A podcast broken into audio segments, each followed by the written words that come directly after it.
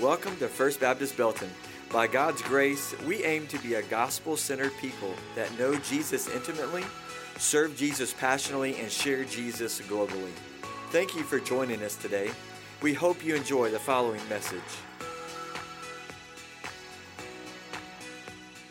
Well, good morning. It's good to see you this morning, and I want to start by just stating um, that I'm so grateful for God's providence. Here's what I mean. It has nothing to do with my sermon. Here's what I mean, is I was actually scheduled to preach in this series last week, um, and you know that we had view of a call, and so we changed and adjusted the schedule, which was really awesome, and the Lord knew what He was doing, because I've been at youth camp with students since Friday. And I drove back home yesterday to preach today, and I got to sleep in my own bed. I got to shower in my own shower.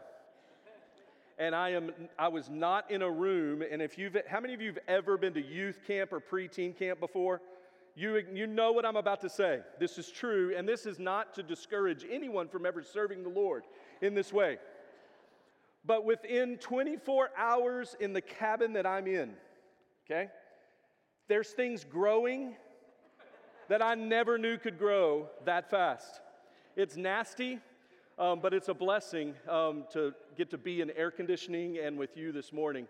Um, I'll drive back this afternoon and go and spend time um, again with the students. And so it's good to be here this morning. I want to invite you to open your Bibles to Matthew chapter five. We're continuing in our series, As It Is in Heaven. And we're we're looking at the Sermon on the Mount that Jesus teaches and preaches, and He proclaims these are the kind of people that, that we ought to be. These are the characteristics, the things, the, the lifestyles, the way we as Christians should be in this world. And we've talked about a lot of things in the last couple of weeks. We've looked at the Beatitudes. We've looked at Christ didn't come to abolish the law. He actually came to fulfill the law. That, that the law was actually pointing to these individuals and to us that we cannot accomplish righteousness on our own. We, we need Jesus. We can't do this. A couple weeks ago, Logan, our pastor, led us in looking at anger. This week, we're dealing with a hard passage, a challenging passage, verses twenty-seven through thirty. Jesus dealt with it. He talked about actually this sin of lust a lot of different times in a lot of different ways. The Bible, from cover to cover, particularly, specifically, New Testament, talks a lot about sexual sin. Today's going to be challenging, but as we just sang, I want to point to what is far better, and that's Jesus and His grace and His mercy. So as we look at this, before we dive into the text, I, I can't think of any topic that's maybe more pressing than this. As we think about our society, as we think about what is destroyed and is destroying homes, some even within this place right here. Adolescents and adults alike, this particular sin is killing us. Most of you are aware of the allegations and the things that have come out with the S B C, and let me say, it's not just within the S B C. It's in a lot of denominations. And church, if I can say one thing to us this morning before we dive into this and really look at the text, we need to be better in this. We've got to be better, all of us. Not just pastors and ministers, all of us. We need to be better. And so this is going to be a day that we look at a sin that is characterizing our culture, torturing our brothers and sisters in Christ, destroying homes, and I'm going to end by giving us a beacon of hope. There's hope, there's victory that can be won in this battle. We need freedom from the sin of lust. So let's look at our text. I want to invite you, if you're able, to stand in the honor of reading of God's Word. Matthew five, verse twenty-seven through thirty.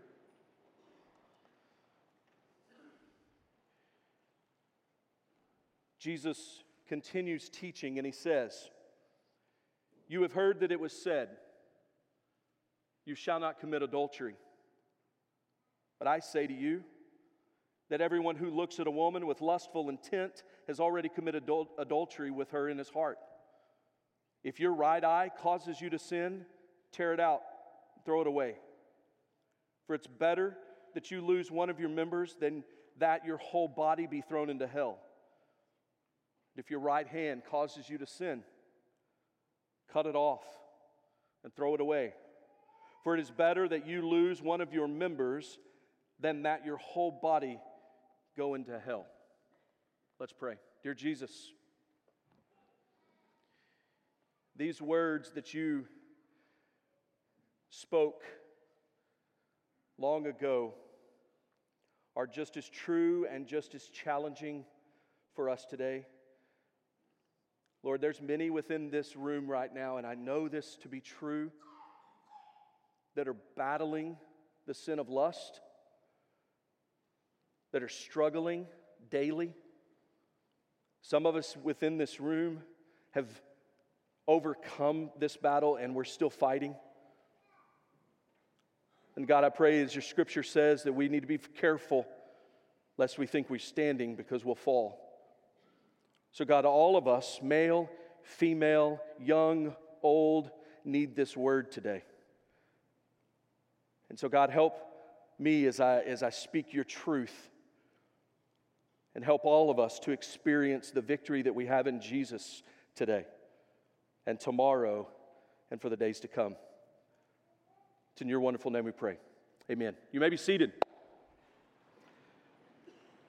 So I want to do three things this morning with this text. First, I want to look at what is Jesus saying here. What is he saying in this Sermon on the Mount, in particular to lust and adultery? What is he saying? That's the first step. Secondly, we're going to look at what is he implying. So he said it.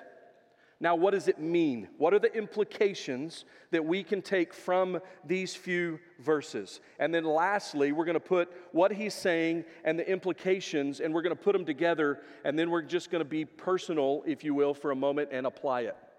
Okay? So what is Jesus saying? What is Jesus implying? And then lastly, how do we apply it to our daily lives? Okay? We ready? All right, here we go. What is Jesus saying here? I want you to keep your Bibles open, because we're going to we're going to point back to it. What is Jesus saying? He starts by saying, "You have heard that it was said, you shall not commit adultery." So he said that, if you look back from a few weeks ago that Logan brought us through, he said, "You shall not you have heard that it's uh, you have heard that it was said that those of old, you shall not murder, and whosoever murders is liable to death, judgment." He will go on in later weeks, you'll see this in a few weeks, in the weeks ahead, he'll continue to say that statement. You have heard that it was said. So he's pointing back to the Old Testament law. This is another time in the Sermon on the Mount that Jesus will quote the law. And Jesus says that the law forbids adultery, and I want you to think from the context of the listener. Those that were listening to Jesus, when he says these words, "You have heard that it was said, you shall not commit adultery," nobody in that crowd was surprised by that statement. Actually, as they heard him say that, they were probably listening and thinking, yeah, yeah, yeah, I got, yeah, I know that law. We shall not commit adultery, and I've not committed adultery. I know that law. I've been keeping that law. I have not been intimate with someone other than my wife. I'm righteous. I've got that one. All good there. Look at my fidelity. I've never acted in that way. Those that do, that's repulsive. And actually, we punish those that do that. That's what they're probably thinking. Yeah, yep, you're exactly right, Jesus. They might even, some of them in the crowd, they might even be going, "I'm glad he knows that law." Right? Yep, that's exactly right. That's what the law says. But then Jesus says this. Now hang on. I'm not finished. There's more.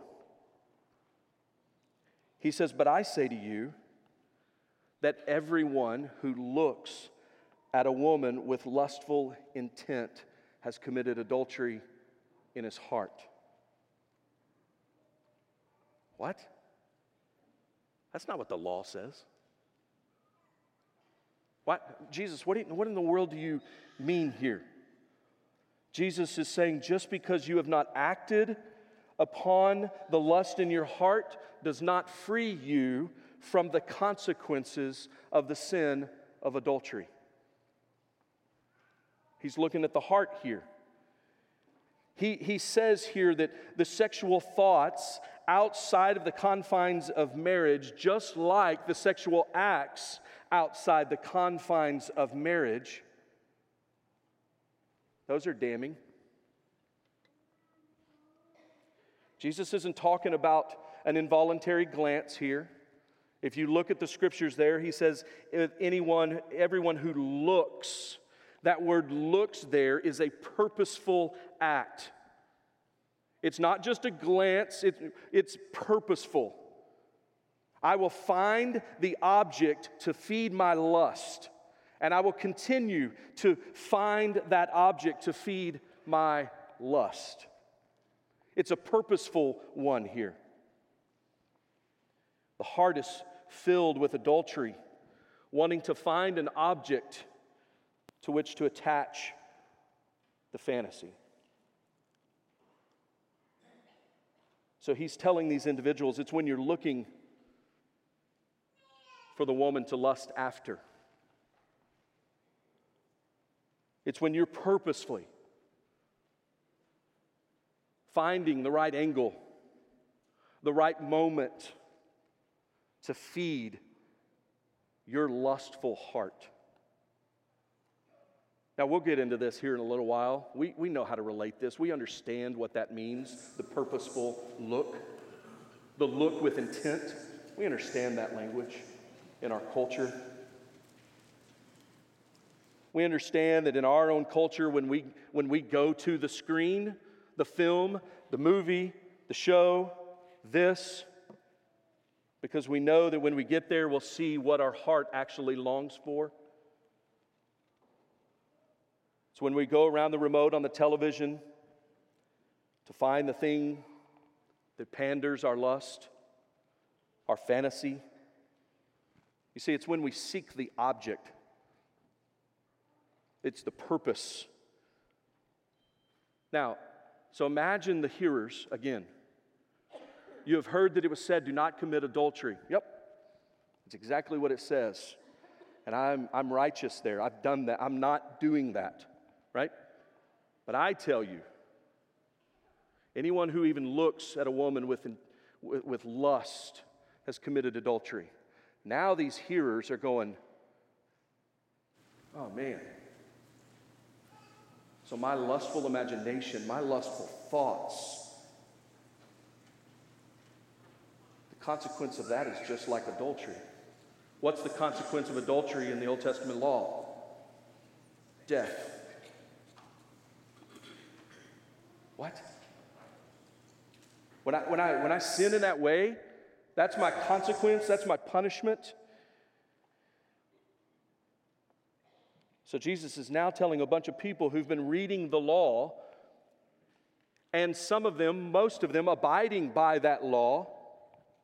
I've not committed adultery. I've not been outside of the confines of my marriage. He's now telling them that the lustful thoughts and imaginations that have been going on in their minds since who knows how long or how often has earned the penalty of death before God, that they're guilty. And this is life-altering news for his audience. And I'm sure that they're thinking, if this, if what's going on in my mind is building God's wrath towards me and it's punishable, then I've got to do everything that I can do to crush this thing. I've got to overcome this. I've got to fight against this, this adulterous imagination of mine. I must do everything I can to stop this from happening. So Jesus, how do I do this then? How do I control my mind and my thoughts and my eyes and what I see? What, how do I do this? How do I win? Where's the victory? And here's what Jesus says. Look back at verse twenty-nine and thirty. He says, if your right eye causes you to sin, tear it out. Throw it away. For it's better that you lose one of your members than your whole body be thrown into hell. And if your right hand causes you to sin, cut it off. For it's better that you lose one of your members than your whole body go into hell. So Jesus here makes a stern point regarding lust in your heart. He says to his audience that you must be willing to violently cut off even good things in your fight against lust. You must be willing to violently cut off even good things in your fight against the sin of lust. Now, what do I mean by even good things? Well, look at the two examples he says of violently cutting off or gouging out. He says, gouge out your eye. Is the eye a good thing? Yes. Are your hands good things? Yes. Who crafted the eye? God did. Who made the hand? God did. And there's no one in the universe who understands the beautiful intricacies of the, of the human eye better than God. But yet Jesus says here, it's worth losing that than being, and being half blind than remaining in your sin. I crafted the hands. It's better for you to cut it off than for you to remain in your sin. In other words, you're better off limping, half blind, and free than temporarily pleased and destined for eternal hell. That's what Jesus says here. That there is nothing too precious to eliminate from your life if it's going to cause your heart to be pandered in its adulterous desires. He's saying you need to do whatever you need to do to combat lust in your heart. And he tells his audience it's going to mean cutting off even good things. But if that's what it takes, my kingdom, my way is better. It's better. Life is better than death. But he doesn't just say violently cut it off. He also says to take immediate action. Notice that. If you see that you have lust in your heart, if you're battling this sin, take immediate action. He diagnoses the problem and he says, pluck it out, cut it off. Do not feed the flesh of lust. Don't feed it. Eliminate it. Take immediate action. Eliminate it, whatever it is in your life. You've got to take care of it. Whatever it is that feeds the heart of lust, whatever it is, it is that feeds that adulterous thought, take immediate action and get rid of it. So this is what Jesus is saying here to his audience. Now let's move to what is Jesus implying? What is he implying in this text? I have four implications. If you're taking notes, they, they should end up on the screen, and I'll repeat them. The first implication is this. Jesus traces lust to the heart's corrupt and sinful desires.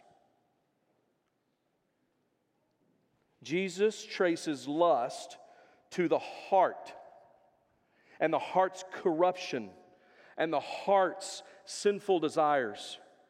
Do a study this week and look at all the times the Bible talks about your heart. The heart is deceitful above all things. Out of the heart comes evilness. What does the world say? Trust your heart. Really? Oh, the heart is evil. And this is what Jesus points to to his audience. He traces lust to the heart's corrupt and sinful desires. He traces the action, in this case adultery, to the imagination lust. That's how he's implying this commandment in the law. He's not concerned, Jesus is not concerned with just what manifests itself externally. You remember his audience. Oh yeah, I've not committed adultery. Actually, if you've looked at a woman lustfully, with intent, you, you have. You're guilty. It's not just what happens externally. And this was a significant portion of Israel's history, if you think about it. They're doing everything right on the outside. If you read their story, there's times in their history where they're doing everything right externally. They're worshiping like they should. They're sacrificing like they should. They're tithing, giving. They're doing all kinds of things exactly like they should. And then you'll read in their history where God says multiple times, stop what you're doing. Stop it. Because I see your heart, and it is not matching your actions. So stop. Stop it. You're just actors on a stage. You're just putting on a performance. And guess what? I'm not impressed. Stop it. So it's not merely externals that matter. Jesus traces it all the way to the heart that rejects what is true and embraces what is false. And that's the way Jesus is reading the law. He's saying it's not just external actions here. It's the heart. And that's the first implication. The second one is this. It's going to be, it's going to be tough. Here's the second implication. You will be judged according to the content of your imagination. What goes on in the mind? Remember, it's not just the external.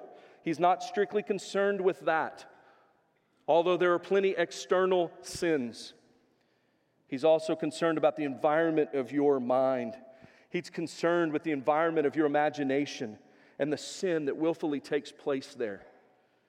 All the longings that you foster there. I want to I want to press here because I think we in here might be like his listeners. When he said, you've heard that it was said, you shall not commit adultery. Yep, got that. I mean, you're exactly right. We might be sitting there listening and thinking, yeah, I've not committed the act of adultery. A lot of us are not doing the explicit manifestation of sin, but we're fostering an environment of sin in our minds, and we sit here and we think that we're okay. That's not that big of a deal. It reminds me of a high school buddy that said these words to me. You can look, just don't touch. Oh, really? That's not the way Jesus says it. Friends, our minds, our imaginations are not an arena immune to God's attention and his judgment. Third implication. Your sinful heart is the problem, and radical actions create opportunities to shift the heart's affection from the temporary to the eternal. Now, I know that's a long point. Let me repeat it. Your sinful heart is the problem, and radical actions create opportunities to shift your corrupt heart and its affections from the temporary to the eternal. As it is in heaven, an embassy, we're to be the people that are salt and light in this world. And so each one of us, every single one of us, are going to be fighting on that front throughout our lives. Our hearts are wicked, they're corrupt. And we must work daily, strategically, intently, and relentlessly to kill the sin of lust. And we don't take those radical actions as an end. We make radical decisions as a means to an end, which is a pure heart. a heart that acts, believes, and looks more and more and more like our Savior. That's why we take radical actions, because they create opportunities for our, our hearts and its nasty intent to no longer be satisfied with the temporary, but to look to the eternal. That's our vision. That's our hope. And we make radical steps to cut off any provision of our flesh, so to create an opportunity to shift our heart's attention from this world to our King. That's why we do it. And here's the fourth implication.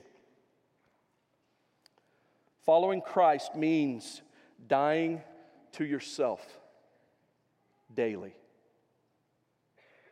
Moment by moment, we must die to ourselves daily.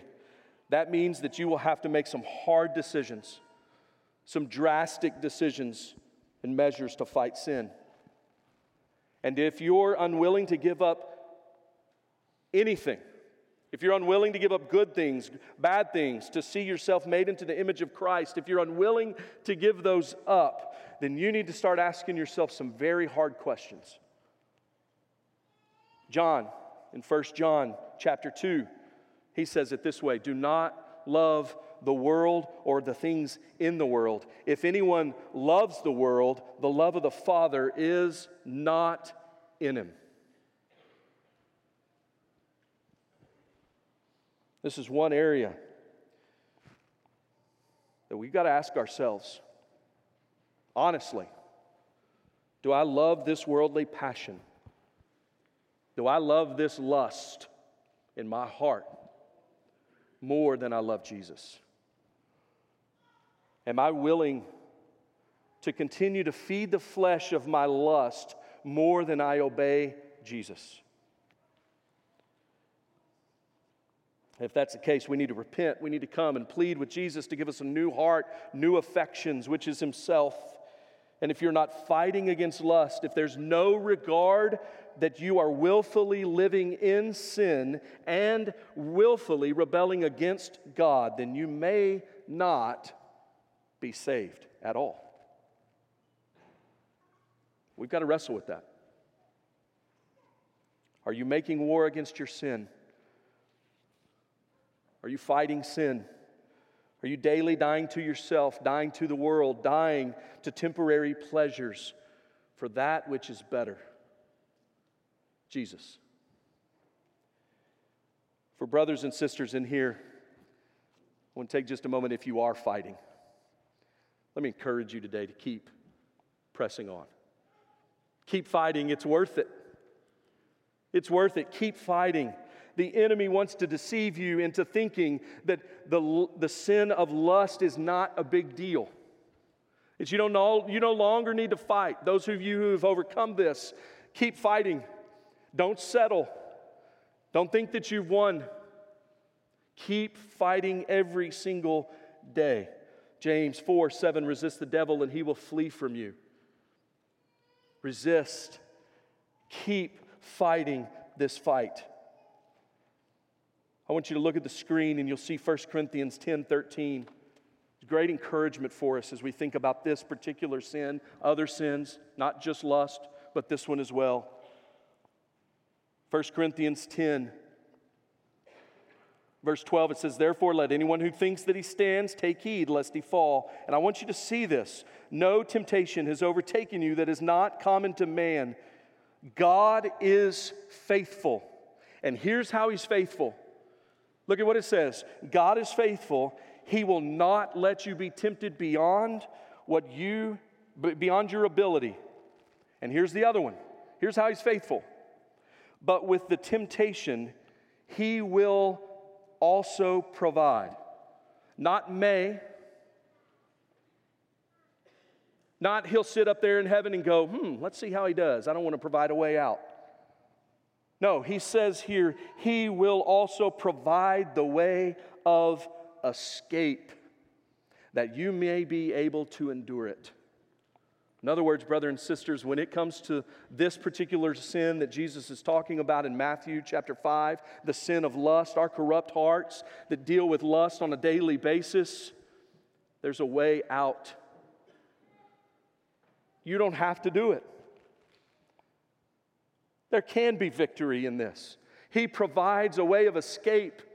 In other words, when your heart begins to point toward lust and desires to take a look, He promises there's a way out. You have to make that choice to feed the flesh or to resist it and to go to that which is better. Victory in Christ. There's a way out. So friends, don't give in. Keep fighting. If Jesus has come into your life, you have a new nature, a new heart. He's given His Spirit within you. And you do not need to follow the pandering of your own lust. It's not worth it. And we should be grateful that the Lord has given us His Spirit. His Spirit helps us fight, gives us victory. Thank God that He's given us a new heart, new affections, new desires. Keep fighting. Keep fighting. Finally, how do we apply this? How do we apply what He's said? I want to speak briefly about this. If you look through scriptures, there's passages upon passages with a vision for purity, setting a, a, attention on lust and getting rid of it, adulterous hearts, inclinations, covetous minds and hearts. But as we think specifically about this text in Matthew five, here's some ways that we can apply this and obey Him. First, first, you and I must deliberately, deliberately reject our culture's definition of what's normal and appropriate. We must consciously and deliberately reject what our culture defines as normal and appropriate. Deciding to reject our culture's definition of what brings satisfaction and joy and life and purpose, and see that it's empty and fails every single time.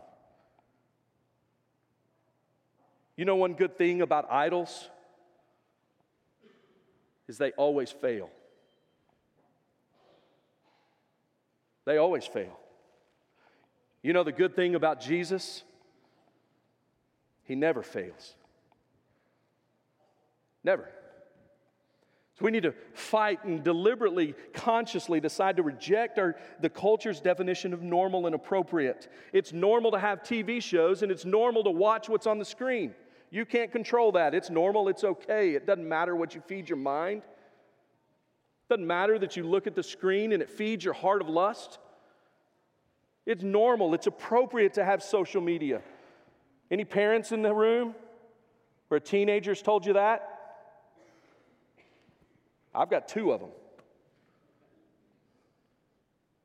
All my friends have social media. Well, good. That's great. But I'm not your friend's parent. We got to keep. We got to reject what our culture defines as normal and appropriate. It's normal to have a phone and allow our mind to wander in social media, pornography. It's normal to have a computer in an office behind a closed door where there's no accountability and no one can see. It's normal to read a book series that everybody's talking about, but it feeds our, our mind in this fantasy world that's not reality within the, our own marriage. That's normal. It's okay to do that. See, the world's eager to offer a definition of normal that fosters your disobedience to Christ. Friends, we got to make some easy decisions here. What I mean by easy is cut out the bad things, right? Cut them out. If you're into a series that there's a whole bunch of images causing you to lust, that's not a hard decision. Stop watching it. Let's quit acting like that's difficult. If pornography is, is on your phone and you're viewing pornography constantly, that's not a hard decision. Guess what? Get rid of the phone. It's okay. Quit, quit letting the culture define what, what is good and normal and appropriate. Rid yourself of submitting yourself to what the world says is good and right and true. Just don't be part of it. Now, there's some things that are good with a phone. I, I understand that. There's good with technology, right? We can talk to missionaries like we've never talked before. We can send money to those that are in need immediately. Immediately, we can do all of those things. We can speak the gospel into dark situations. And the list could just keep going on and on and on. There are a lot of good things that we can do. I'm not saying the phone's the problem. Your heart's the problem. The phone's the source. I want to I want to just real quick, and I know I've been going a long time. Man, yeah, I have. Real quick. I mean, this is real. Just recently, talking to a friend of mine. A man, grown man in this church, and I love and adore. He's great. We're talking about a month ago, and he's telling me about his struggle with pornography, his fight against lust. And we're dealing with the heart, and we're talking about it. And I ask him this question, which I ask everyone when we deal with it. What's the source? Where are you getting it? Where are you finding it? Where are you going to feed the monster of lust? Because if we can quit giving that monster food and feed our affections with other things that are good and pure and right and holy and true, then we can have victory in this. We can win. What's the source? Well, it's my phone. And I look at him, and I said, well, get rid of your phone. Well, I can't do life without a smartphone. Yeah, you can. Go get a dumb phone.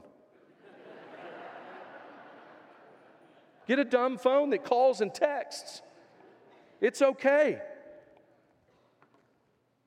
And he, I'm not joking, and this is normal. This is normal. He looks at me and he says, I can't do that. I can't do that. There's too much on there that I got to, I mean, that basically controls his life. My banking stuff's on there. Well, I don't care. Drive to your bank. Go old school if you got to. You don't have to do this. I can't do that. And then he goes into a list of what I call yeah buts. Yeah, but if I did this, I couldn't do that.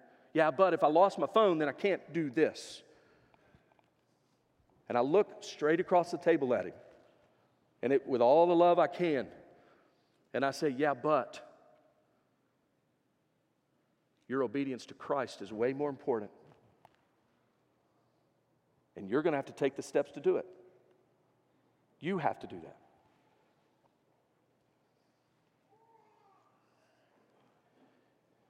I know it's hard, but the question is not about it not being hard. It's about, it's about whether or not Jesus is worth it. So we got to reject what our culture defines as normal and appropriate. Secondly, I'm going to move really fast. Discipline yourself for godliness. We got to discipline ourselves for godliness. Dwell on the scriptures, prayer, meditation, fasting, memorizing scripture. We've got to, we've got to discipline ourselves for godliness. Paul tells Timothy in In, in First Timothy four, seven through nine, have nothing to do with godless myths or wives' tales. Rather, train yourself for godliness. For physical training is of some value, but godliness has value in all things, both in the present life and in the life to come. So Paul tells Timothy, train yourself physically. Your body's important. You need to take care of it, but that's only some value. We're all about value, right? That's, that's, a, that's a good value, but it's not as good as training yourself for godliness. That has value in all things. Paul's telling Timothy here to go to the gym in training yourself to be godly. The holy sweat. Train yourself for godliness. And I think half the problem with lust is that we don't take it very seriously. We think it's okay. It's not really that big of a deal. And I want to be, I want to be honest with us here. Jesus was honest. I want to be honest. If you are willing to reflect with sheer unbelief on an individual's decision to sin in homosexuality, in gluttony, in lying, in murder, but you're not willing to reflect with sheer unbelief on your willingness to take a second look, to let your imagination roam on your lust in pornography, then you have not thought carefully about sin. All sin is damnable and in need of a Savior. All of it. Jesus said in the text that lust is as damnable as adultery. And when we begin to shift our entire worldview of sin to that of the Bible, that's what the that's one of the good things about the spiritual disciplines, is it helps us shift our entire worldview to have a biblical worldview. When we do that, we'll see that all sin is reprehensible. All of it. We cannot act as if lust is, eh, it's not that big of a deal. Yes, it is. The fight of sin, the sin of lust, is, and we, we've got to be spiritually disciplined people. And as we walk away from sin and we walk from the world and its passions and discipline ourselves spiritually, we begin to adapt ourselves to the coming kingdom and start to look more and more like our Savior.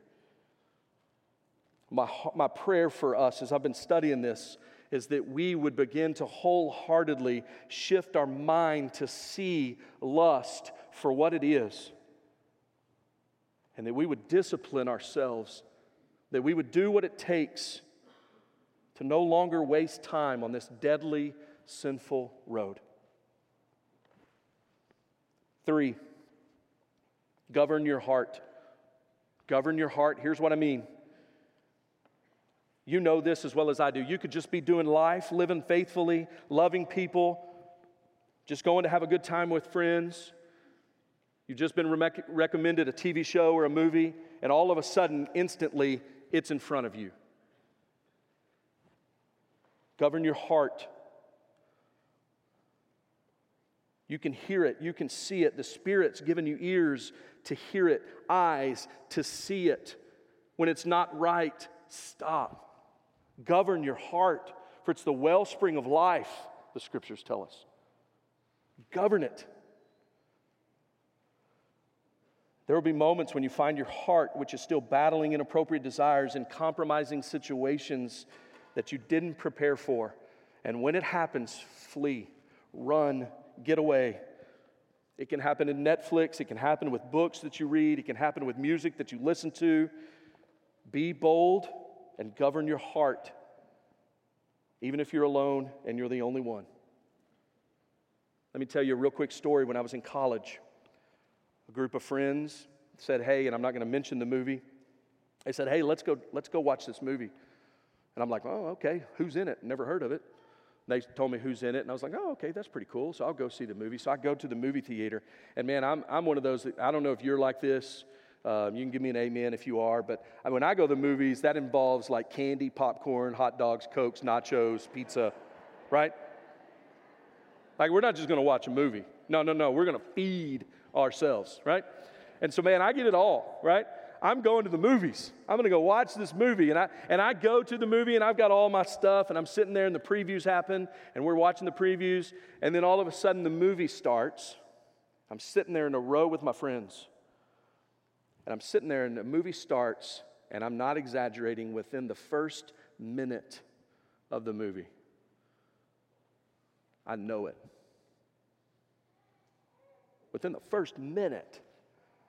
Like, they didn't even, like, try to get to the point.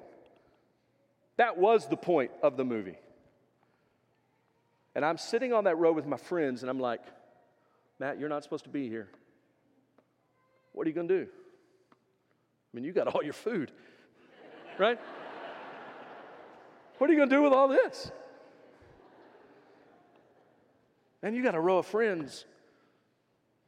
And all of a sudden, you're going to be, you're going to be looked at differently. They're going to think you're judging them. And I get up with all my food, and I walk myself out of the theater to the lobby because I'd rode with them. And I sat there at a table and ate my food all by myself. And they watched the movie, and it was okay for them, but it wasn't for me. We got to govern our hearts. We got to take the steps necessary. Fourth, walk closely with other believers. Tell them everything. Keep telling them everything. Be open with some brothers and sisters in your life. The light does not does a lot for the destruction of sin. Bring it to the light. See, the problem with this is most of us have been walking in, or we've been in the darkness for so long that we've gotten used to the darkness. For many of us, we've been in the darkness of lust for so long that our eyes and our ears and our minds and our hearts' affections have just become so used to the darkness, or we've been in it for so long, we're just used to it. We don't need to be comfortable with that. Get brothers and sisters around you. Accountability. Those people will help you.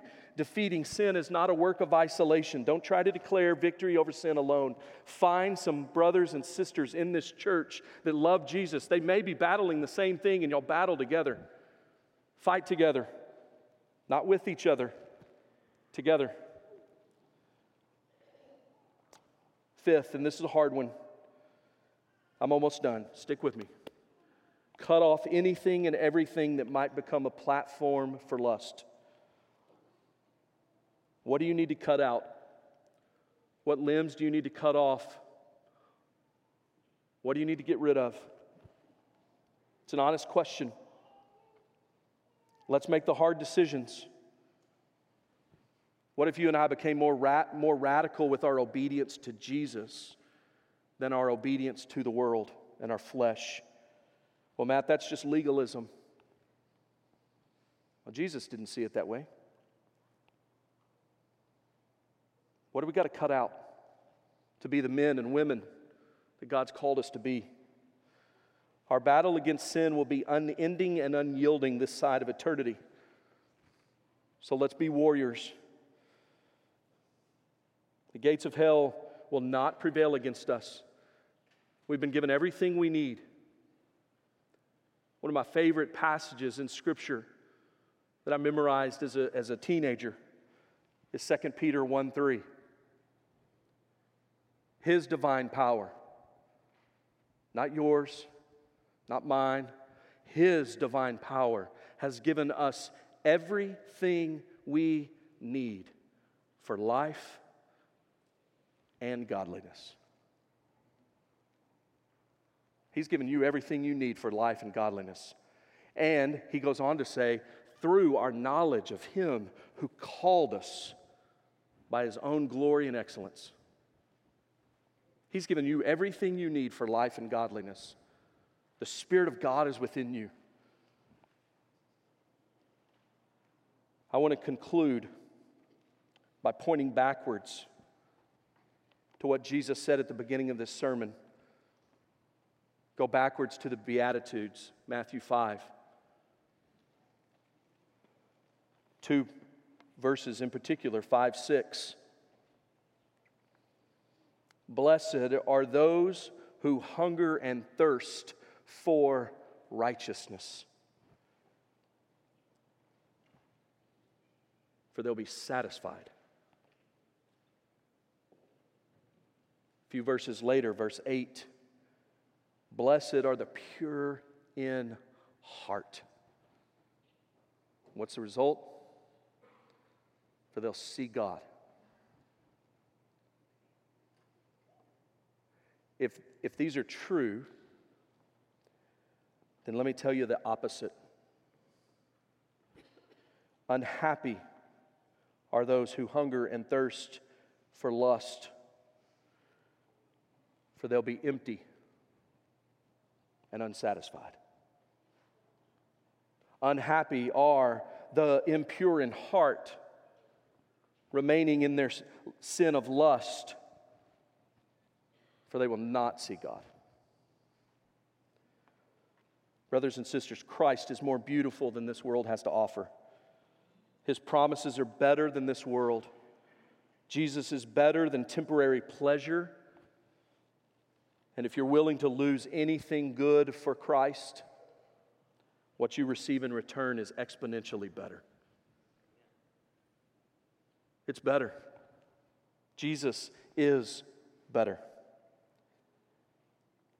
If you'll bow your heads with me, the praise team's going to come up. If you'll just bow your heads, I want to take just a moment for us to begin to move into a time of response. And we're going to do that by you just spending a few moments in prayer before we sing. I just want you to take a moment to be still before the Lord. Just be still before Him. Ask Him to reveal areas in your life where you have put your guard down in fighting against sin of lust.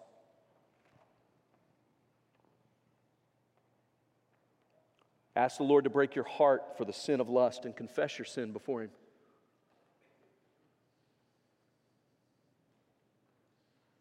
Maybe you're sitting there and you're going, you know what, I don't, I've kind of quit fighting altogether. I've just basically been walking and living in defeat. Ask God to give you a new heart, new affections, new desires.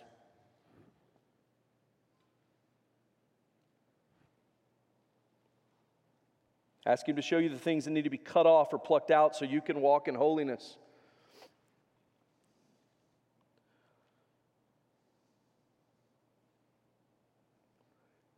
Then just spend a moment to praise Him and thank Him. That you have the Spirit within you that helps you fight against lust and sin. Praise Him for the forgiveness of sin, that His grace is sufficient. He's a merciful, loving God. He's faithful and just to forgive you of your sin. Praise Him for that. Praise Him for the victory that's in His name.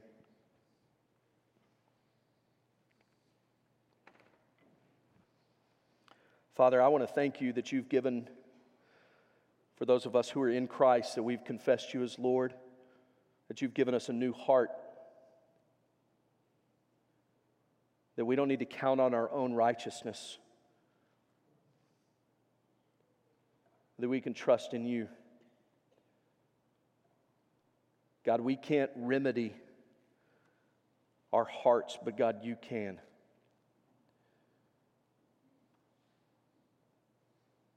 And Lord, I pray for each of us in this room that You would help us not to let the flesh think its adulterous thoughts and seek its adulterous ends. God, help us to be pure in action, in deed, and in our thoughts and desires. Help us to take whatever strides necessary to pluck out, to cut off, to cast away whatever it is that might lead us into sin. God, help us to be a people that pursue righteousness. God, make us pure. Keep our thoughts, guard our eyes, and may our thoughts and our hearts be filled with thoughts of only You. And for Your praise, we ask it. In Jesus' name, amen. Let's stand together and sing, continue our response toward Him.